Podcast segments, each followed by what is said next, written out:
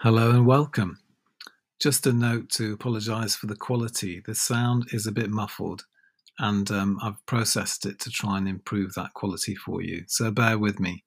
And something I've not done for a while. I'd like to dedicate this episode to jail.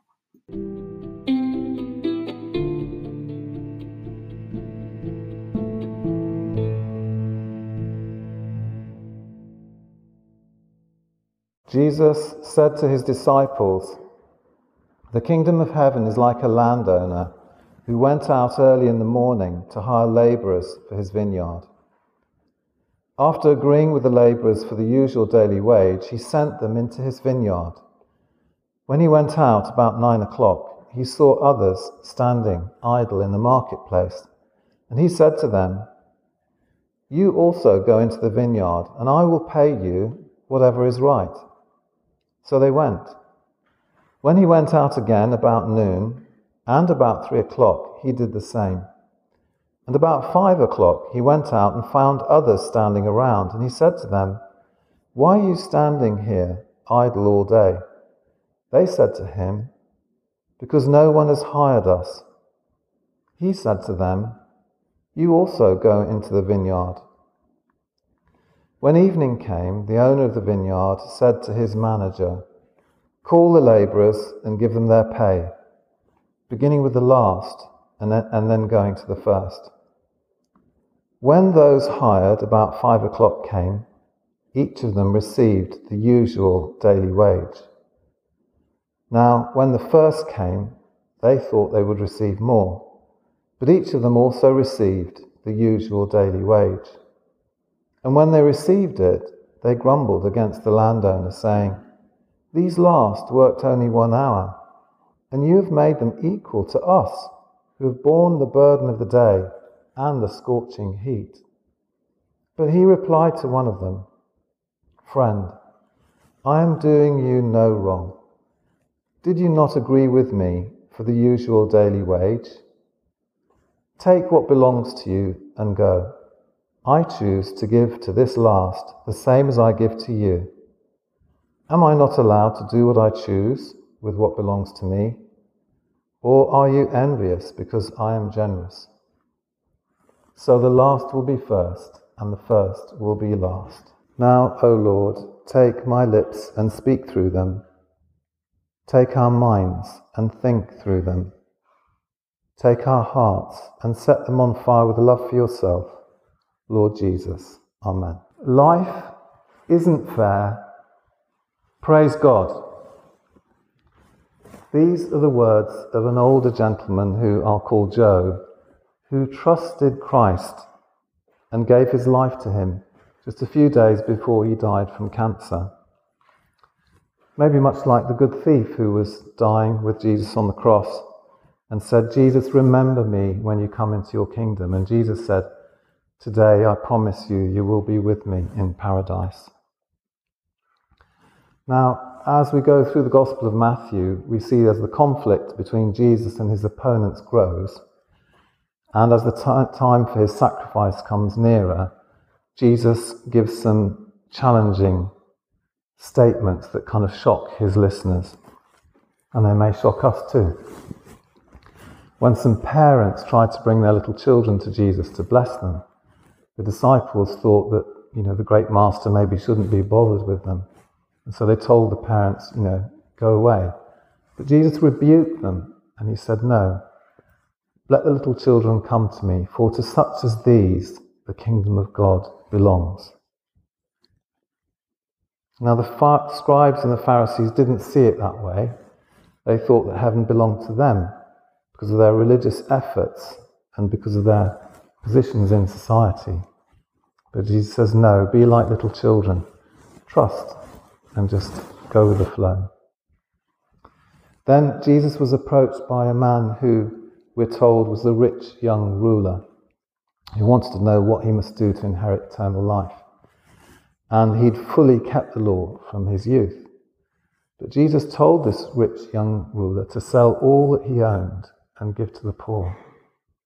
Now that was too high a price to pay for him. And so the rich young ruler went away sorrowful, And then Jesus turned to his disciples and he pointed out how hard it is for a rich person to enter the kingdom of God when their love and their trust is in their wealth. And he said it's easier for a camel to go through the eye of a needle than for a rich person to enter heaven. And the disciples were shocked because in those days they thought that wealth was a blessing from God and poverty was a punishment. And so if God was rewarding you already with wealth, then maybe your position in heaven was secure. And in our society today, we greatly admire people who are, who are very wealthy, don't we? Jesus then went on to tell the parable that is our text for today.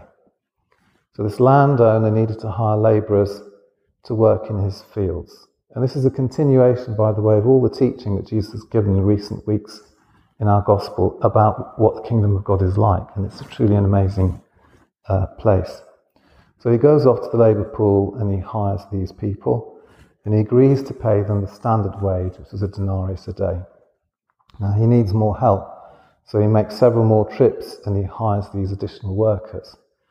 But to these workers, he doesn't give a specific commitment of a denarius a day. He doesn't say them what he's going to pay them. He just says he'll do whatever is right. And they kind of take that on trust, don't they? The last group of workers was hired just one hour before the end of the working day. Now in those days, the workers were paid for their labours at the end of the day. And when it came to time to pay, the landowner begins with those workers who'd laboured only in the final hour. Somewhat unusual, possibly. And everyone was amazed when they saw those workers were given a full day's pay for only one hour's work. I'd be a bit shocked, wouldn't you? But you can imagine how people's minds will be working at that point. They'll be thinking, well, I've worked two hours, I'm going to get two days' pay. And then the others might be thinking, I might be getting about eight hour, eight days' pay. This could be really good.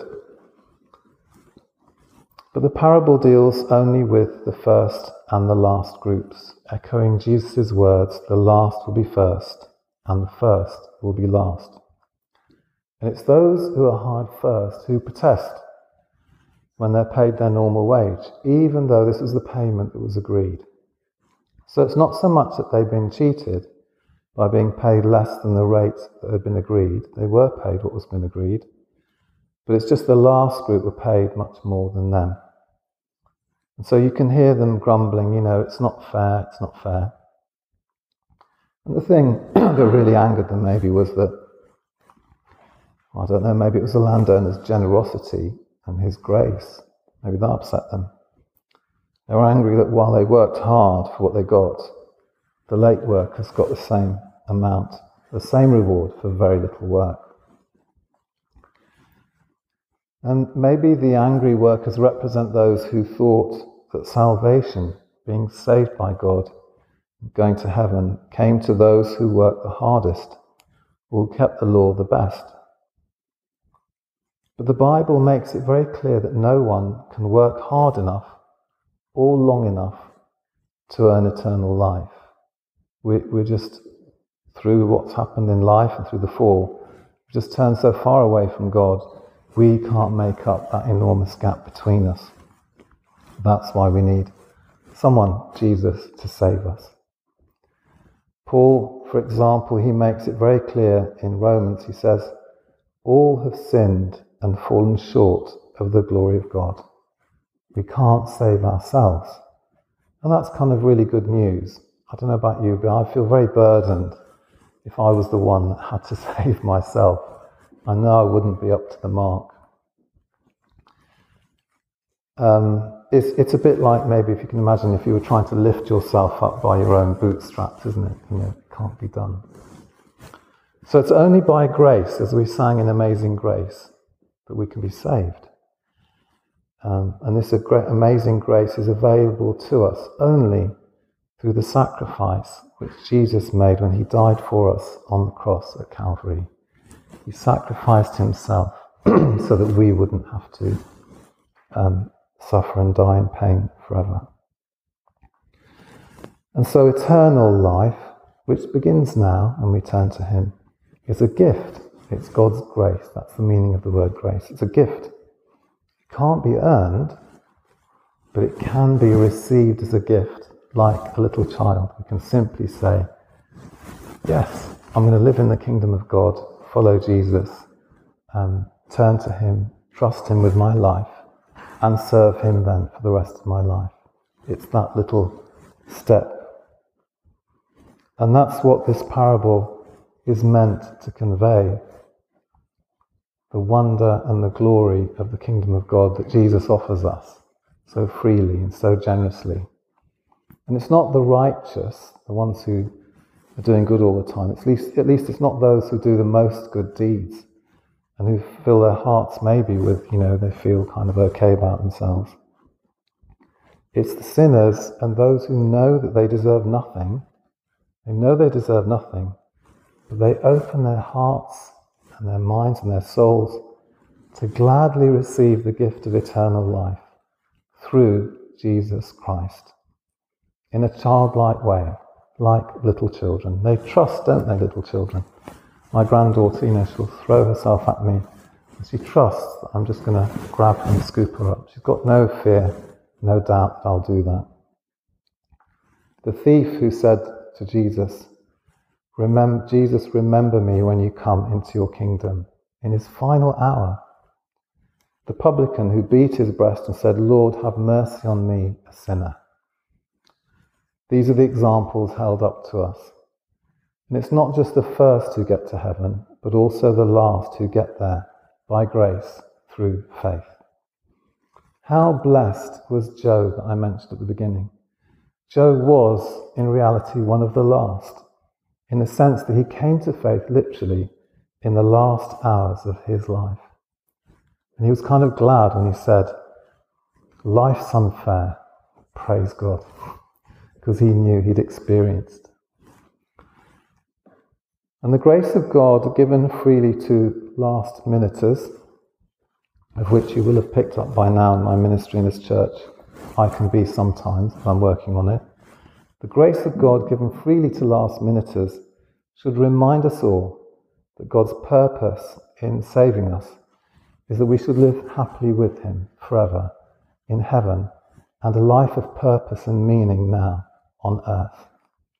Now, some of us will know that salvation almost from the cradle, and will freely offer our lives back in love and loving service of the one who whose own son gave his own son that we might have life, life in all its fullness, leading to eternal life. It's not slavery or servitude doing that, it's a response and loving cooperation. Cooperation with the aim of saving and getting in those who will come after us, but who we want to share the very same reward. We want to share the same reward. God saved the good thief and Job by grace through the work that Jesus accomplished on the cross. And I'm really struck in this gospel when Jesus asks, why are you standing idle here all day? And they said to him, because no one's hired us. It's never too late. People are waiting to be asked. And you might be waiting to receive that invitation today, in which case I ask you, join the Jesus team. We can rejoice with people that eternal life is not fair, but that it is instead much more than fair. It's beyond fair. It's freely offered to all who accept by God's gracious, loving invitation, even if it is at the last minute. I'm sure many of us have friends and family members, good people that we love. We would love to make that choice. Maybe there are others that we know are truly seeking God but haven't found him yet. Don't be afraid to ask them to make that invitation, just to take that little step so that maybe they can take their little step towards God, because they're waiting on you. So let's thank God in our Eucharist today that life isn't fair, the kingdom of God isn't fair, but that he keeps coming and looking later and later in the day and with the same wages, as it were, on offer. Not money, but adoption, belonging, sonship or daughtership, if you prefer, the joy of being ransomed, healed, restored and forgiven, and living face to face with God in all his glory. Amen.